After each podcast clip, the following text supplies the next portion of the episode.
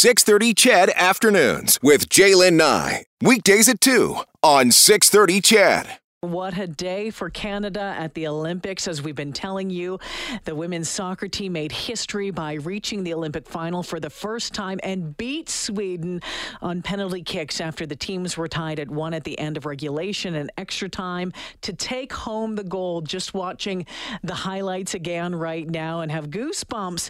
And by doing so, Quinn becomes the first openly transgender, non binary athlete to win Olympic gold. Quinn is a midfielder on the team in a tweet. They wrote, I want to make sure kids keep playing sports. For me, that's been so important.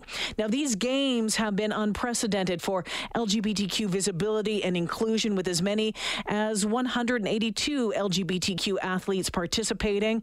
Joining us this afternoon is Marni Panas, an Edmonton based Canadian certified inclusion professional, trans advocate, and athlete. Marni, welcome back to 630 CHED. I am so so excited to be here, Jaylen. What an amazing day. Congrats, what? Team Canada. Oh, my goodness. I know you were up, uh, same as I was this morning watching the game. What was going through your mind, Marni?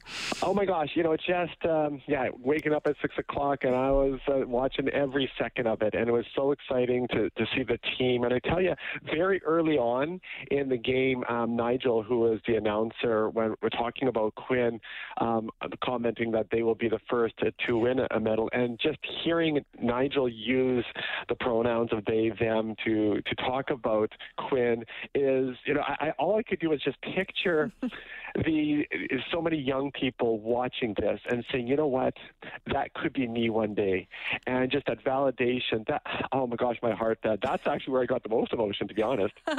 Marni, when we talk about the use of proper pronouns, the importance of it, why is it so important?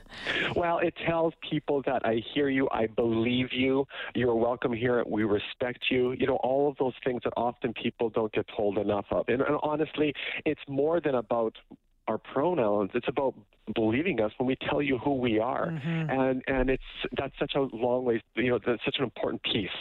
Absolutely, an important piece, and, and we talked about it earlier. To to hear that announcer use uh, they them, it, it, was really, I think, uh, it's such a, an important moment because I think, oh my gosh, we've come a long way, but we still yeah, have a you, long way to go. Yeah, yeah, it's true. I mean, you can't underscore the power of words in a moment like that. But to your point, yeah, we do have a long ways to go because I'm, I mean, I'm busy looking at uh, some of the social media today, reading mm-hmm. some of the mm-hmm. comments, and I tell you, there's so much transphobia and hate out there still about Quinn, about these stories, and that part breaks my heart. If youth are looking at those things, yeah. that's why this is important. That's why we got to talk about this, and and also, you know, Quinn. At, at, at the end of the day, this is a team sport, mm-hmm. and you don't get to a gold medal game, you don't get to the Olympics without being an amazing team team that is supportive of every player on that team. And that in itself should send a message well beyond the power of sport, but into the workplace, into school, into society that when you can truly create an environment where people can, everybody can bring their whole selves to whatever that environment it is, we all become champions. Well, and, and it is so important, and it has to start early, Marni, because we know that that kids who are aren't comfortable, aren't in a safe safe environment, when it comes to sport, oftentimes won't continue. No, absolutely. I think it was Egale that had a study that's the um, uh, uh, an organization in Canada for the sport of LGBTQ plus people. I think uh, if I read a, a, stat properly, that 12% of trans students were discouraged from even participating in school sports. We, you know, they drop out early. They don't, uh, uh, or, or, if they are participating, experience, you know, intolerance and, and, and bullying, so they don't participate at all, and we're less likely to participate. So even for, uh, and, and we think of all, a number of other barriers to get to an elite level mm-hmm. access to funding, access to sponsorship, access to coaching. You know, trans people and non binary people are already starting at 10 meters behind the starting line mm-hmm. of any race, any way of life. And so to get to this place is already an accomplishment, let alone to win a gold medal.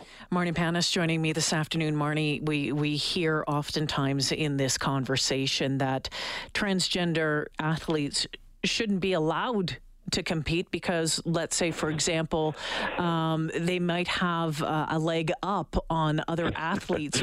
what do you say to that?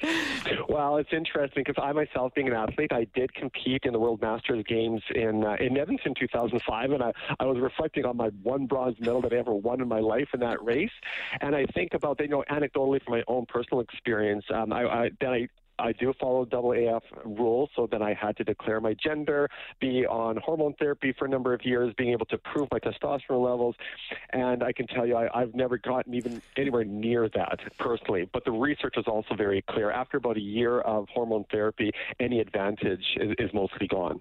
And the thing is, you know, we we look at um, when, when we have these restrictive policies, mm. they hurt all women. There are a lot of women who were penalized for being too good mm. at the Olympics. And and you know, at the end of the day, Quinn won and is is amazing, but there's still a lot of people who still can't play. And we can't uh, you know, when we say we all can play, we can't do that until we truly all can play. And so that's what we have to think about. So, Marni, you know, we, the Olympics have brought this conversation, it has brought visibility. How do we continue to capitalize on this to make meaningful change when it comes to let's talk about team sports or individual sports when it comes to coaches when it comes to teachers where do where does that have to start yeah, the conversations like this are absolutely important. Start to break down the myths because uh, you're right. You know, a lot of uh, when we talk about that notion of fairness, again, you know, we, we look at Michael Phelps, who has like size 17 um, feet. we we think that's a gift well, wow, what a what extraordinary gift. We look at Usain Bolt, who has a foot longer foot stride as compared to any competitor that he's ever run against. What a great what a great gift. And then we have cisgender women and other women who have too high testosterone levels. They're penalized for that. Mm-hmm. Those aren't gifts.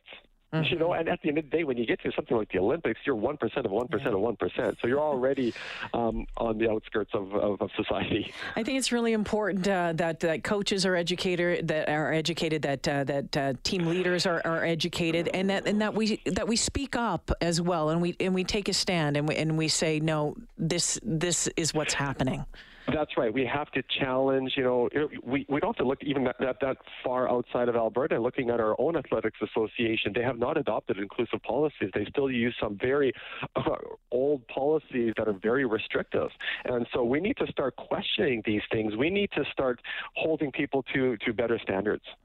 Marni Panas joining me this afternoon. Before I let you go, my friend, um, when you were listening to the team sing "Oh Canada" today wow, that was just just brought a, a, a, great number of emotions already. Just watching all of them lined up, and then there was that moment where we say, "All of us command." I thought, this is why we changed lyrics, and I was so proud of them, all of them, all the women and Quinn. Um, you know, it's just such a proud moment for all Canadians, particularly for LGBTQ plus people. But even more so for those youth who are watching. When you think about 20 years, mm. what what the women have done for sport and for soccer in Canada, that will be that moment for for trans and non-binary youth who are, who watched that game this morning. Represent- That's what warms my heart. Yeah, representation matters, and being able to see yourself at that level. Who knows what that's going to mean for for some kids out there? It, it will change lives. It'll change, you know, just having that hope, you know, that you can see yourself on TV. You can see people validating you by using the right names and pronouns. All of those things just says, you know what, that could be me too. And it starts to open up those conversations and give hope. And that's that's what we need to focus on. You ask, you know, what should we do going forward? Let's continue talking about uh, about individuals and, and superstars like Quinn, mm-hmm. saying all the amazing achievements. They happen to also be trans and non-binary. Those are two, you know, that's an adjective of thousands that we could apply to Quinn. So let's focus on all of them. Absolutely. Marni, always great to talk with you. Thanks for joining me this afternoon, my friend.